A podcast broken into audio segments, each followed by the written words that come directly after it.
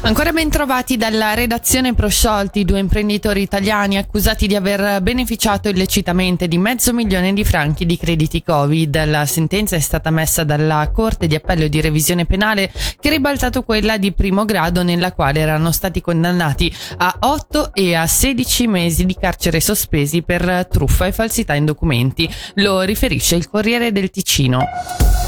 Il Consiglio di Stato ha firmato il messaggio diretto ora al Gran Consiglio per la modifica della legge OC sull'offerta sanitaria da garantire anche negli ospedali in valle. Sul tema era stato istituito un gruppo di lavoro specifico per trovare una soluzione di compromesso con quanto chiedeva un'iniziativa del 2017 che voleva assicurare anche i servizi di pronto soccorso aperti 24 ore su 24 negli ospedali di Acquarossa e di Faido. Sentiamo il direttore del DSS, Raffaele Raffaele De Rosa.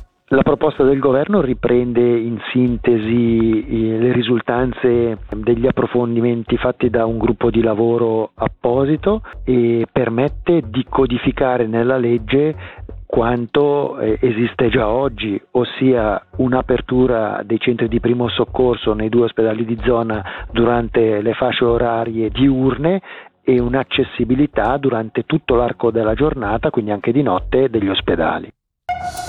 Ora lo sport, un punto importante per il debutto del Lugano in Conference League, la prima sfida del gruppo D tra Lugano e Bodo Glimt, valida per la fase a gironi, è terminata in parità sullo 0-0.